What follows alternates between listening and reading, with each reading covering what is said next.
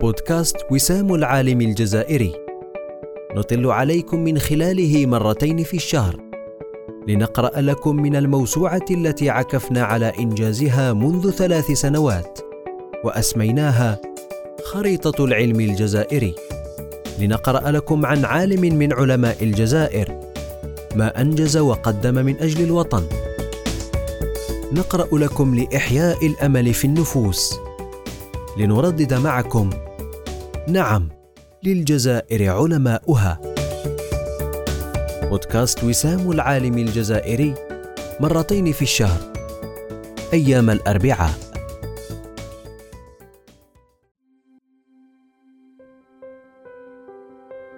العدد الواحد والعشرون، حول المسيرة العلمية للبروفيسور عبد المجيد قدي، الخبير في الاقتصاد والمنقب في التراث.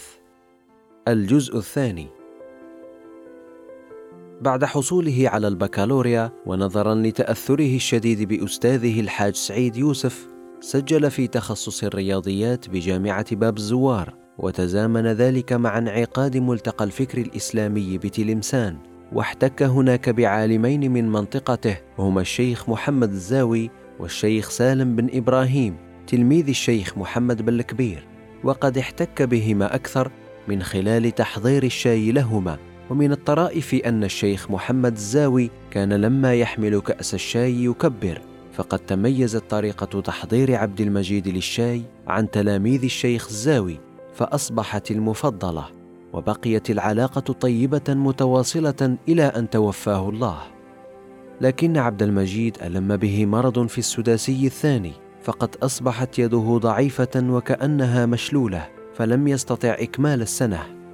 ومع بداية السنة واتباعاً لإجراءات إعادة التسجيل، نصحه صديق له من الأغواط يكبره بسنة أن يغير التخصص إلى الاقتصاد، باعتبار أن التخصص يجمع بين الثقافتين العلمية والأدبية التي يميل إليها عبد المجيد. فحصل على الليسانس في تخصص التسيير من جامعة الجزائر سنة سبعة وثمانين، وهي آخر سنة للتخصص في الجامعة المركزية، لينقل بعدها إلى جامعة الخروبة. عاد بعدها إلى الإقامة في أضرار، وبدأ الاتصال بالمؤسسات والشركات للتوظيف، فلم يصله أي رد ما عدا من واحدة تتأسف على عدم وجود منصب. وفي تلك الفترة اتصل به زميل له انتقل للدراسة في بريطانيا، كان موجودا في العاصمة، ليفاجئه أنه قد سجله في مسابقة الماجستير دون علمه، فكان الأول في الاختبارين الكتابي والشفوي للدخول في مرحلة الماجستير. كان عبد المجيد يفكر في إنجاز بحثه حول الزكاة، لكن مشرفه أقاسم قادة نصحه باختيار موضوع آخر قريب بحكم الحالة الأمنية في البلد في ذلك الوقت، فاختار النظام الضريبي في النظم الاقتصادية دراسة مقارنة، وحصل على الماجستير في نفس التخصص من نفس الجامعة سنة واحد وتسعين، وتوظف في الجامعة ابتداء من أكتوبر تسعة وثمانين.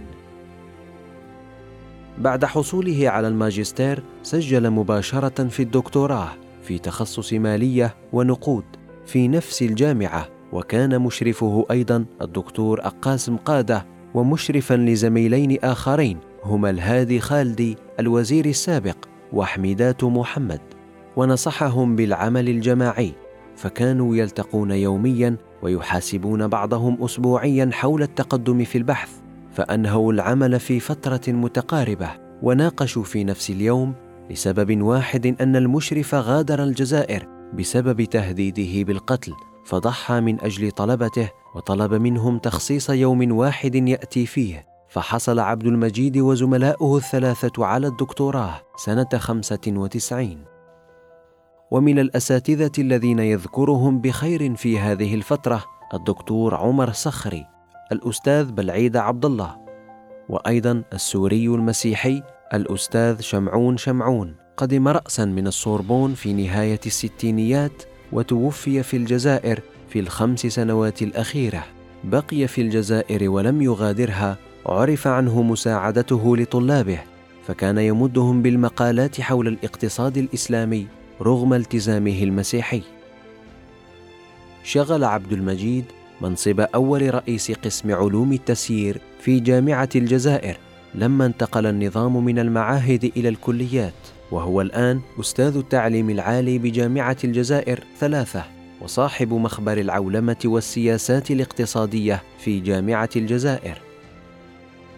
للبروفيسور قاعدة صارمة في حياته فيما يخص الإنتاج العلمي، فمبدأه أنه لا يمكن أن تمر ثلاث سنوات دون إصدار مؤلف جديد، ولا يتأخر للمشاركة في مؤتمر أو ملتقى مع التحضير للمناسبة، فيقول بحسرة أن الكثير من الأساتذة ارتبط إنتاجهم بغرض الترقية، فتوقف الإنتاج والنشاط بمجرد بلوغ الرتبة المطلوبة، بينما الحقيقة عكس ذلك، الرتبة دفاع عنها من خلال الإنتاج المستمر.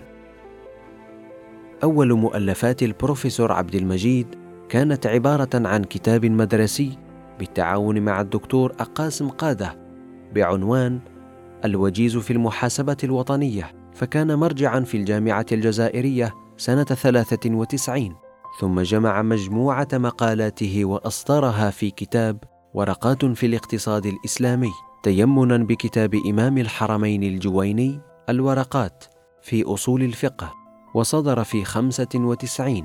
ومن هنا ابتدأت انطلاقة البروفيسور قدي في التأليف، وألف كتاباً بالشراكة مع الدكتور الهادي خالدي بعنوان المرشد المفيد في المنهجية وتقنيات البحث العلمي سنة ستة وتسعين، والمدخل إلى السياسات الاقتصادية الكلية الذي أثنى عليه أستاذه أقاسم وقال: لو كان بالإنجليزية لكانت له قيمة عالمية.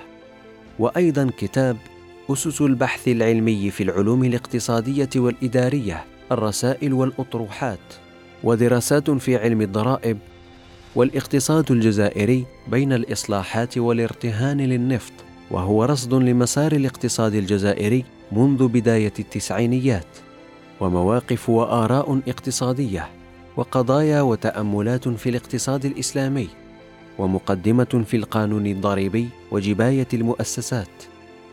وبحكم المسؤولية الاجتماعية ولكثرة الأسئلة حول المنطقة والبحث عن تاريخها، ألف كتابه صفحات في تاريخ منطقة أولف، حيث أرخ فيه للمنطقة وأعلامها والدليل الببليوغرافي للبحث في منطقة أولف ومشاهير وأعلام منطقة أولف، وهو في ألف صفحة تقريباً. الحديث مع البروفيسور ذو شجون في حضرة خبير، فكانت له بعض الآراء التي لها علاقة بالبحث العلمي وبتخصصه. علاقته بالسفر إلى الخارج، عرضت عليه منحة للدراسة في الخارج وفرصتين للتوظيف في الخارج، لكنه رفض، ويرجع ذلك إلى طبيعته الجزائرية الثورية. وأيضاً تساءل عن الفرق بين ما حصله ويحصله الذين ذهبوا إلى الخارج، فلم يجد فارقاً ذا بال يذكر. يرى أن عملية البحث والإشراف على الطلبة تعمق أفكار الباحث وتنضجها أكثر. من أقواله: وضعية المستوى العلمي للجامعة الجزائرية تحتاج إلى مراجعة، فالحاجة ماسة إلى تكوين الطلبة المتخرجين قبل انتقالهم إلى مرحلة التدريس، ولا بد من مراجعة المناهج الجامعية لتسهم في اكتشاف الطاقات والنابغين، ولا بد من مراجعة الأعداد الكبيرة من الطلبة. ويرى أن الطلبة الذين درسوا في الخارج على نفقتهم ونبغوا هم طلبة عاديون لم يستطيعوا النبوغ في بيئتهم، ولكن وجدوا البيئة التي تحضنهم. أما بالنسبة لمشكلة مستوى الطلبة في اللغة الأجنبية في وطننا، وبخاصة في المناطق الداخلية، فيرى إليه أنه مشكل منهج وأنماط تعليمية، فاللغة الفرنسية مثلاً خصص لها وقت أكبر، ولكن النتيجة لم تكن كما أمل، مما يستدعي إعادة تقييم طريقة التدريس والأنماط التعليمية بدل لوم التلميذ، فالطالب عندما يسافر إلى دولة أجنبية يستطيع أن يتحكم في لغتها تعاملاً وكتابة في وقت وجيز. لا زال موضوع الاقتصاد الإسلامي في الجزائر عبارة عن مبادرات فردية وجهود مشتتة لم ترق بعد إلى المستوى المطلوب، ونحن بحاجة إلى شبكة تجمع المهتمين بقضايا الاقتصاد الإسلامي للتعارف والتعاون والإنتاج العلمي، ونحن بحاجة إلى تطعيم الاقتصاد بمواد من الاقتصاد الإسلامي ليتصالح الطالب مع ذاته وينفتح على غيره. ومن آراء البروفيسور عبد المجيد قدي: من أراد أن يخدم وطنه فليكن بالعقل لا بالتهريج وإثارة العواطف، فلذلك يسعى البروفيسور للعمل في المجالات التي لا يحسنها كل الناس، والواجب يقتضي السؤال أن الجزائري جل مسار تعليمه بالمجان، وهي في الحقيقة مجموع ضرائب اقتطعت من أبناء الوطن وليست مزية من مسؤول، فما الذي يمكنه أن يقدمه لوطنه؟ هل المن هو منهج المسلم في حياته؟ موعدنا بكم يتجدد في عدد جديد من بودكاست وسام العالم الجزائري، مع تحيات قسم إنتاج المعرفة بمؤسسة وسام العالم الجزائري. نعم، للجزائر علماؤها.